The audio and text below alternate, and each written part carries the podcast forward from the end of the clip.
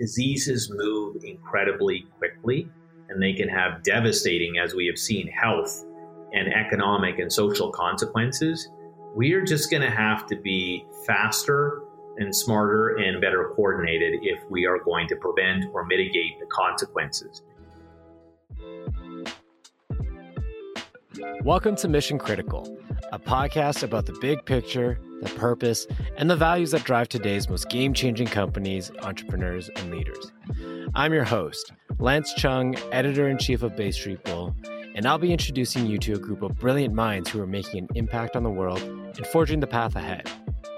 While they may all be very different from one another, the question remains the same What's your mission?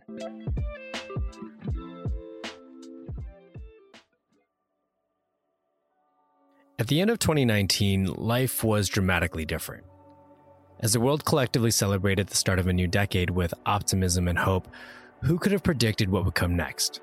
A procession of one calamity after another left in the wake of a world dominating pandemic. For once, the Earth seemed to truly stand still.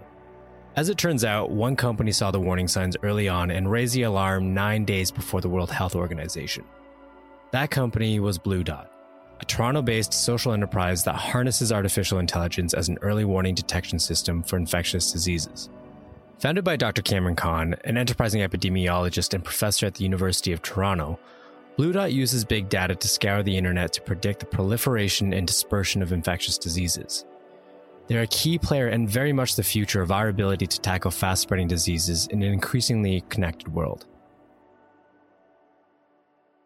Dr. Kamran Khan, CEO and founder of Blue Dot. It's an honor to be chatting with you today. How are you? I am well, and thank you for your interest in what we're doing. Happy to be part of this conversation today. Well, we have a lot of ground to cover today. I feel like I can chat with you all day because I just have so many questions about your company and everything that's going on right now. But perhaps we can start off with a bit of a background. Can you briefly describe your journey to starting Blue Dot? It's a little bit accidental in some ways. I happen to be a physician by training, specialized in infectious diseases and in public health. Did some of my training in New York and Boston, came back to Toronto, and that was 17 years ago. And shortly after I got here, so did this virus that nobody had ever seen or heard of before, known as SARS. A colleague of mine got infected. There were other deaths in frontline healthcare workers as well as citizens in the public. And for me, I think it was a bit of a realization that we'd never seen anything like this before, but that this wouldn't be the last time. So, as an academic physician, I'm a professor at the University of Toronto and a scientist at St. Michael's Hospital.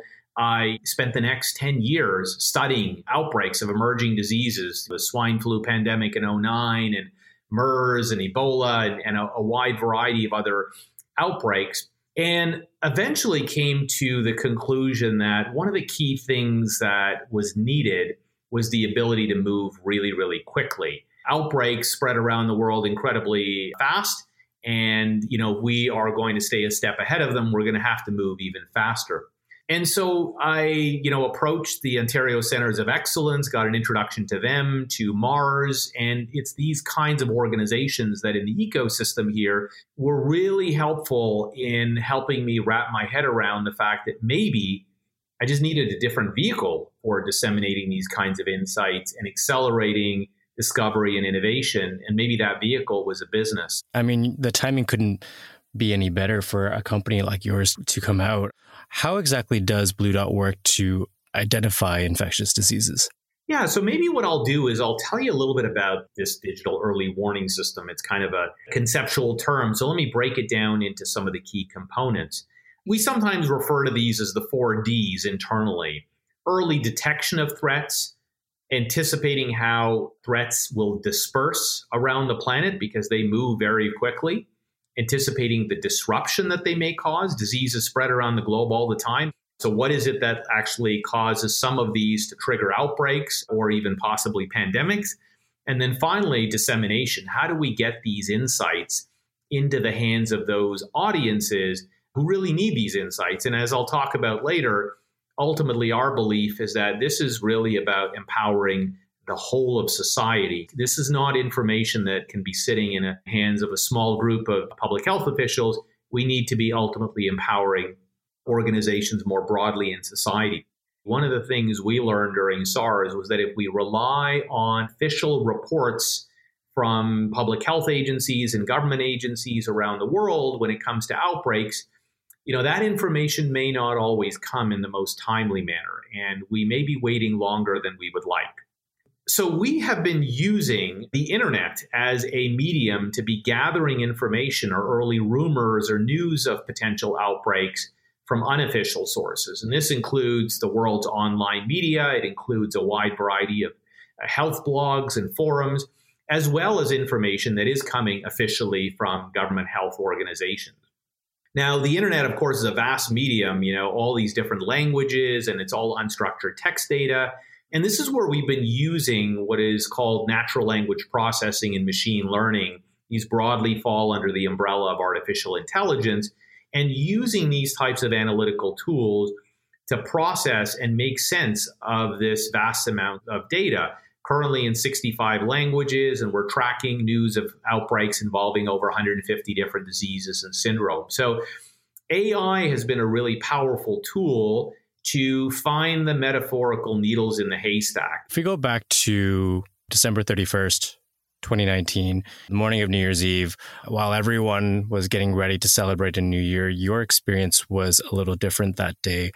Can you tell us a little bit about what happened and what you saw?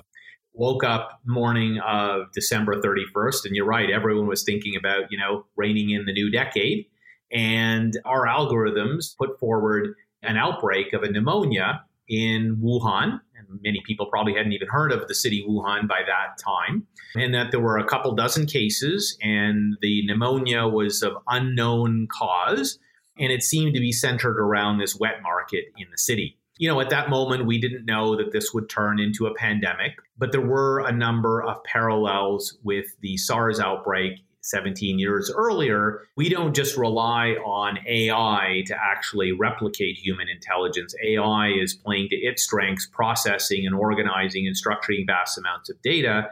But then this comes to our team to review because humans can look at that event and say, hey, there's actually some parallel to SARS. We should be thinking about this and paying close attention to this particular event. The one piece that I will kind of add on goes under that second D of the four Ds I was talking about is dispersion. We had asked ourselves at that moment, is this really 27 cases or is it possible it's actually larger? Or what if it actually increases in size and it becomes larger than 27 cases? We know with many new diseases that are newly emerging, as we've learned, you're often seeing the tip of the iceberg. It might be bigger because there's no tests for it or it's just not fully appreciated the extent of the outbreak. So that is where our system, part of the early warning system, is actually connected to all of the flight data around the planet, the schedules of aircraft moving around the entire world, as well as even the anonymized flight itineraries in a year over 4 billion travelers boarding commercial flights. So we've built up a system now where the engine that is crawling the web in Chinese and Spanish and Hindi and all these other languages is talking to the system that is monitoring and analyzing the movements of travelers around the planet. And that integration now is just taking a couple of seconds. And we had analyzed the final destinations and some of the places that we thought would be at greatest risk if this outbreak were to spread further beyond mainland China. Well, it turns out that 12 of the 20 cities that we listed at being at greatest risk were among the very first in the world that were impacted. So Bangkok, for instance, was the very top of our list. Bangkok was the very first city that had COVID 19 appear in that city after it spread outside of mainland China. It's incredible because there's so much information that is being uploaded and published online, a lot of information that you're receiving. And so it's one thing to be able to collect that data, but what do you do with that information once you have it? Blue Dot, we kind of have the DNA of an academic institution. I'm still a, an active professor at the University of Toronto, and we kind of bring that into the organization's DNA and then ultimately use the business to essentially implement and disseminate that scientific knowledge using technology. But I think the other piece that maybe you are perhaps alluding to is around the diversity of data and the complexity of this problem. When we talk about big data, we think about it in terms of the volume of data. The problem with infectious diseases is the variety. That's the problem. It's not managing terabytes of data or data that's streaming with a very high frequency. It's the fact that, you know, infectious diseases sound like one thing, a homogeneous thing, but in fact, they're a very heterogeneous, diverse group of things. One moment we have to think about Zika virus, which is spread by a mosquito, and we'll have to understand the biology of the mosquito and how that relates to temperature and how that relates to a human. The next minute, we might think about Ebola or measles or COVID 19, and they're all very, very different. So, bringing all this data together, and what is needed is the ability to transform very diverse data into an insight and an insight into an action. And that has to happen very, very quickly. So, going from data to insights is complex. This is not a simple problem to tackle. And you require not only a diverse set of data, but you require a diverse set of perspectives and expertise to derive meaning from these data. And to your point, a lot of it is to prevent a lot of these things from happening. And you use artificial intelligence to identify irregular activity that has to do with these infectious diseases. What happens when that irregular activity becomes regular activity in the case of a full blown pandemic?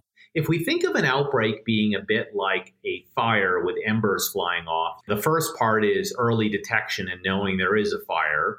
The second part is to think about where those embers may be flying off to. This is kind of like infected travelers flying off to different parts of the world. And then finally, will they land in environments where they're able to actually then trigger the next outbreak? So at Blue Dot, we have been building a data foundation and an analytic and technological foundation that is really able to look at and mitigate risks over the full life cycle of an outbreak. So, when COVID 19 started to land in different cities, let's just talk about here more closely at home in North America, we started to utilize anonymous data on the locations of mobile devices to understand how diseases might not only disperse, but also to generate really meaningful insights about interventions like physical distancing. When you're dealing with an outbreak that's kind of out of control, you know, your first order of business is to test and to identify cases and then isolate those cases. But it's then after that to identify their contacts and quarantine those contacts. And we've heard quite a bit about this when those fail and an outbreak keeps accelerating, that's where you sometimes have to go to these physical distancing measures and have people staying home and minimizing contacts with others. So, this is where we continue to work, for example, in the state of California, supporting the efforts there to help the public health community understand where the stay at home orders, for example, are working? Where are they not working? Where are populations and communities getting fatigued? So the public health community has the epidemic intelligence to be able to understand how it's going to use its very finite human resources in the most effective and efficient way possible. As the world has collectively witnessed, tackling a pandemic like COVID 19 requires lightning fast agility in order to disseminate critical information to key decision makers. No one understands this better than Dr. Khan, who fought through the SARS outbreak and witnessed crucial areas that needed improvement if the world was to have a fighting chance against future outbreaks. He argues that the answer to tackling and outpacing the spread of disease can be found in the entrepreneurial ecosystem where business can be used as a vehicle for innovation and information. In his view, purpose doesn't have to come at the expense of profit. It doesn't have to be a zero sum game. We need to use all the tools available to us in order to tackle problems as big as SARS or COVID 19. It's the reason why he created Blue Dot and undoubtedly a critical key to a future free of infectious diseases. Shifting just to the field of artificial intelligence. Obviously, Canada has made some really incredible contributions to that field and is a leader in artificial intelligence. When it comes to infectious diseases, using big data, it doesn't seem like it's really been a big part of the conversation. How do you think that dialogue needs to change as we move forward? Diseases move incredibly quickly and they can have devastating, as we have seen, health and economic and social consequences. We are just going to have to be faster and smarter and better coordinated if we are going to prevent or mitigate the consequences. So we need to be using all the tools that we have available to us. On one hand, the world is changing through globalization, where we are seeing the emergence of these types of diseases and outbreaks, and they're occurring with greater frequency and scale and consequence. And you know, if we just look at the last 20 years, there's never been a 20 year period in human history with outbreaks that we've seen. Just think even going back to 1999, West Nile virus showed up in North America. It's changed the entire continent forever. We kind of forget and we don't realize that it wasn't here before then. But on the other hand, the world is changing in ways that can really play to our advantage. We have growing access to big data. We have advanced analytical tools like machine learning to make sense of these data. We've got digital technologies where we can literally spread knowledge around the world faster than any outbreak. So we have the raw materials needed to be able to move more quickly.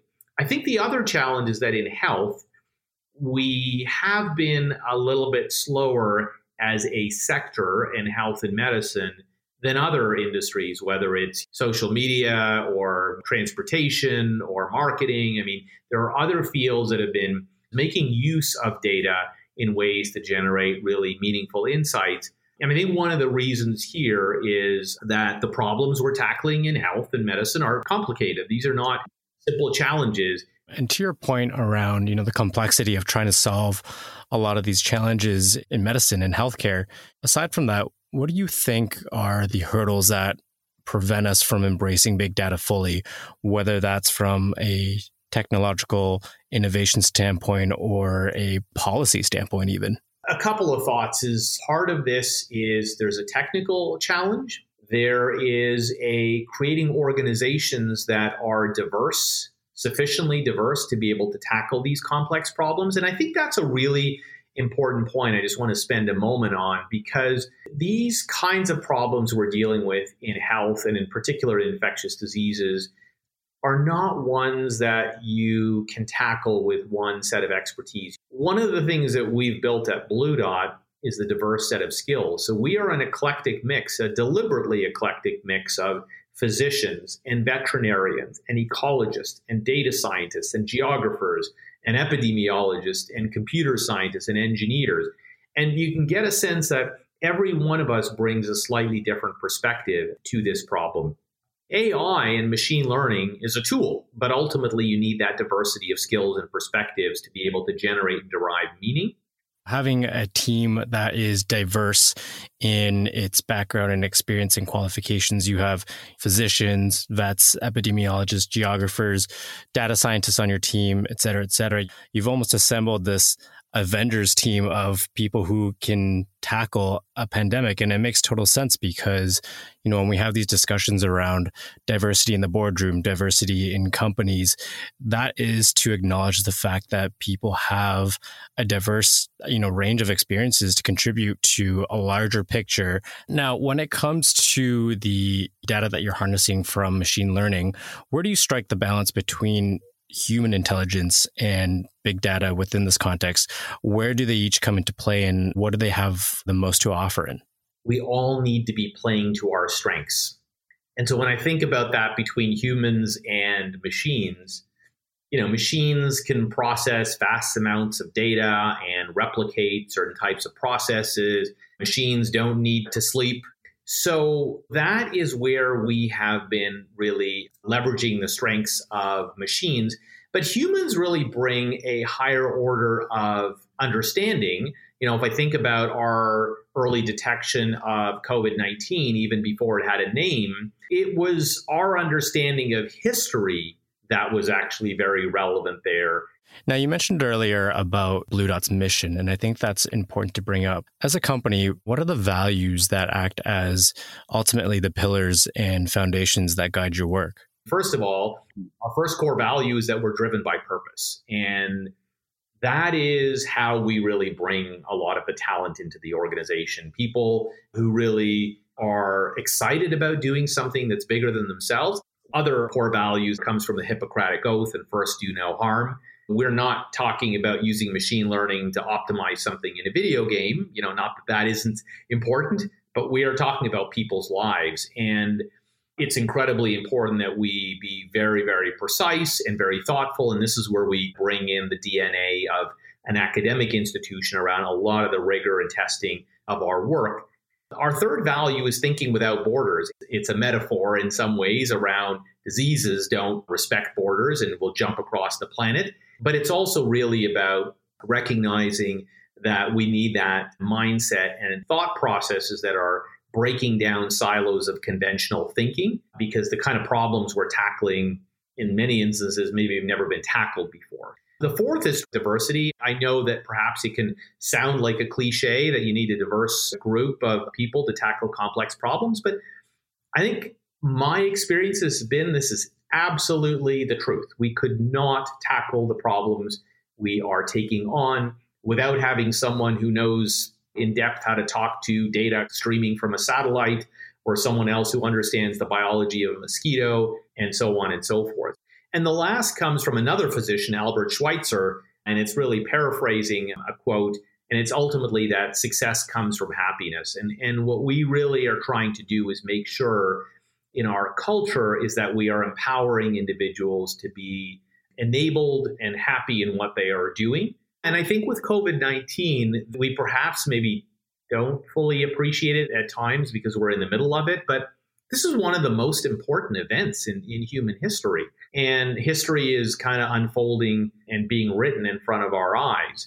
And I think for many of us, there's such a profound sense of purpose and meaning to be able to be contributing in a way that is impacting other people's lives. And for, you know, for all of us, that is what gets us out of bed in the morning. Now, as a for profit social enterprise, how do you balance the needs of your clients and that of you know something like public health especially in instances where you know for example a private health insurance company in the US would want to enlist your services or something like that?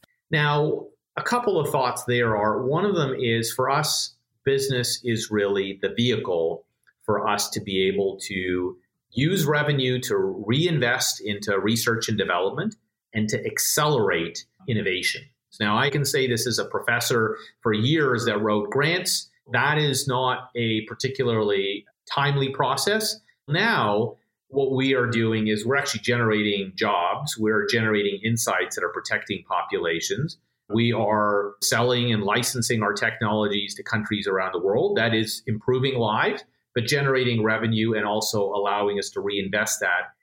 I think it's very important for us to recognize that in order for us to tackle these threats, we need to be empowering the whole of society. I think I mentioned this at the very beginning.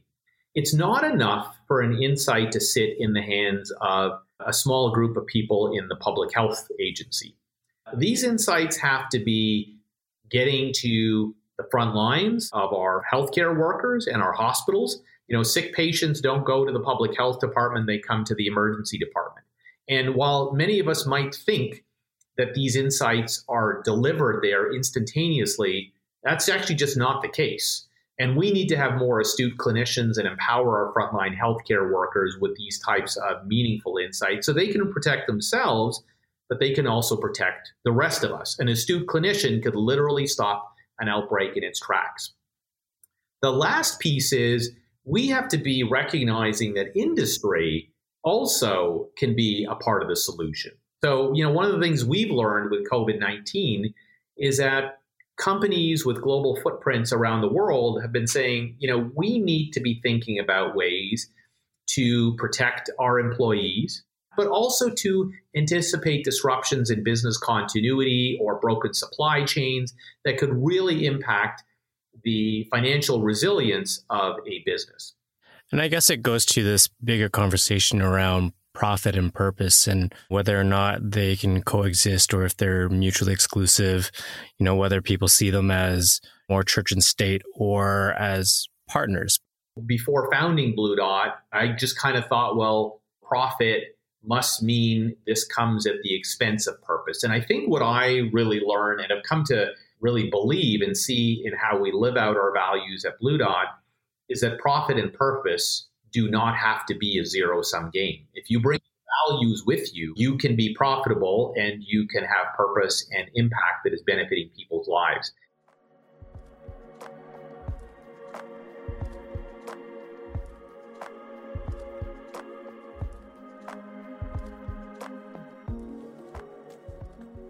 So, just as we finish up, what do you think is the biggest lesson that we've learned from COVID 19 when it comes to early detection and prevention, harnessing big data?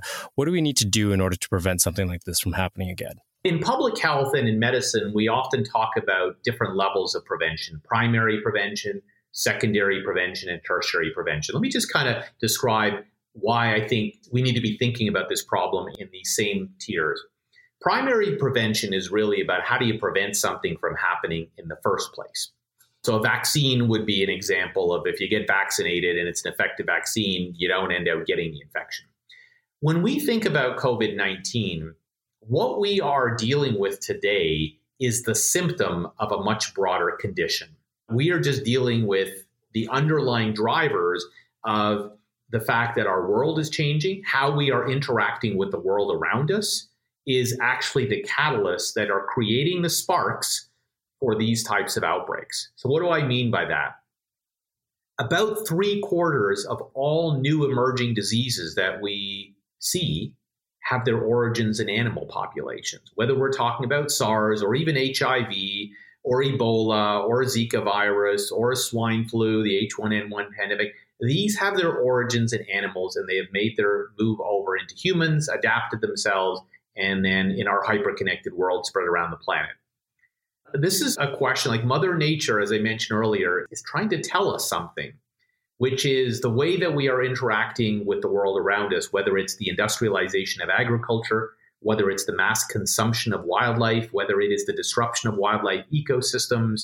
These factors are catalyzing the emergence and spread of many infectious diseases that are having devastating consequences health consequences, economic consequences, social consequences to humanity. So I know today we are very focused on how many cases of COVID 19 there are and deaths, and, and we should be because this is the crisis that we're in right now. What I hope is that we don't lose sight of the fact that this is a moment for reflection as well. And it's a moment of asking ourselves, how did we get here in the first place? And why are we seeing more outbreaks than we've ever seen before? And let's rethink how we're interacting with Mother Nature because Mother Nature is sending us a message about how we're doing that.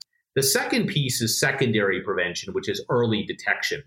You know, this would be like getting a colonoscopy to make sure you don't have colon cancer and detecting it before you even know it. Well, what Blue Dot is building are those early warning systems to detect threats at the earliest stage possible. Because if there's one key lesson that I think we have learned here, is that time is everything. It is our non renewable resource. We don't get it back. And that if we intervene early, we might be able to prevent an outbreak, or we could change the course of an outbreak and really mitigate its consequences. So, time is critical an early warning system is needed that can have a bird's eye view of what's happening around the planet, understand risks of dispersion, understand what kind of disruption might occur, so that we can respond in a way that is commensurate with the risk, but is also timely and coordinated and efficient and effective. And tertiary prevention is really how do we minimize harm once something is already underway? So, in the case of COVID 19, the outbreak is underway. How do we quickly detect cases and identify contacts and minimize the consequence because the outbreak is already taking place? Right now, we're kind of focusing on tertiary prevention, mitigating risk, or preparing for what may be coming ahead in the weeks and, and months ahead. But I think when we look at how do we prevent this from happening again, we have to look past tertiary prevention We've got to think about secondary prevention and early warnings and signals so we use our time effectively and we act appropriately and in a timely manner. And we need to be also thinking even further upstream about primary prevention. And what actions do each of us have as a global citizen? If this has taught us anything, we hear the phrase, we're all in it together. Well, this has really taught us that this is not just about how every human's health is now connected around the world. This is how every human's health is connected to every other living system on our planet. And that's, I think, an important piece for us to just not lose sight of. And I think it's incredibly important for that reflection. I realize at this moment we may not have the the mind share and the capacity to, to spend a lot of that time right now, but I think it will be very, very important for us to do as we see this, you know, evolve. And we will get through this one day at a time. We will get through this. But then for us to kind of look back and say, how do we avoid getting ourselves back in this position again? Because I think if we do not learn the lessons, we may find ourselves back here sooner than we would like. Right. It's an opportunity to learn from everything that's going on right now. Well, I know you're a very busy man and you've been very, very generous with your time. I very much appreciate you being able to spend some time with us today. It's been both a pleasure and enlightening to chat with you. Thank you for having me. I really have enjoyed this conversation. So, really appreciate your time and interest. What I love about the kind of company that Dr. Khan is building is not just the fact that he's harnessing technology in a new way to ultimately save lives but he's doing it by building a super team of experts you might not immediately associate with a company focusing on infectious diseases. Yes, he's got physicians and epidemiologists, but he's also got veterinarians, geographers, data scientists, and more. And that's because these are very complex problems, which require widening the scope of perspectives in order to best tackle them. It contributes to the fact that diverse skill sets and points of view in any organization help us build better businesses and solve complex problems.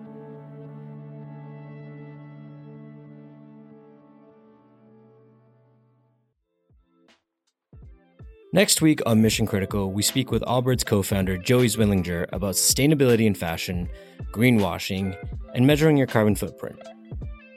If you enjoyed this episode, we'd appreciate it if you left a review on Apple Podcasts so we can get the word out.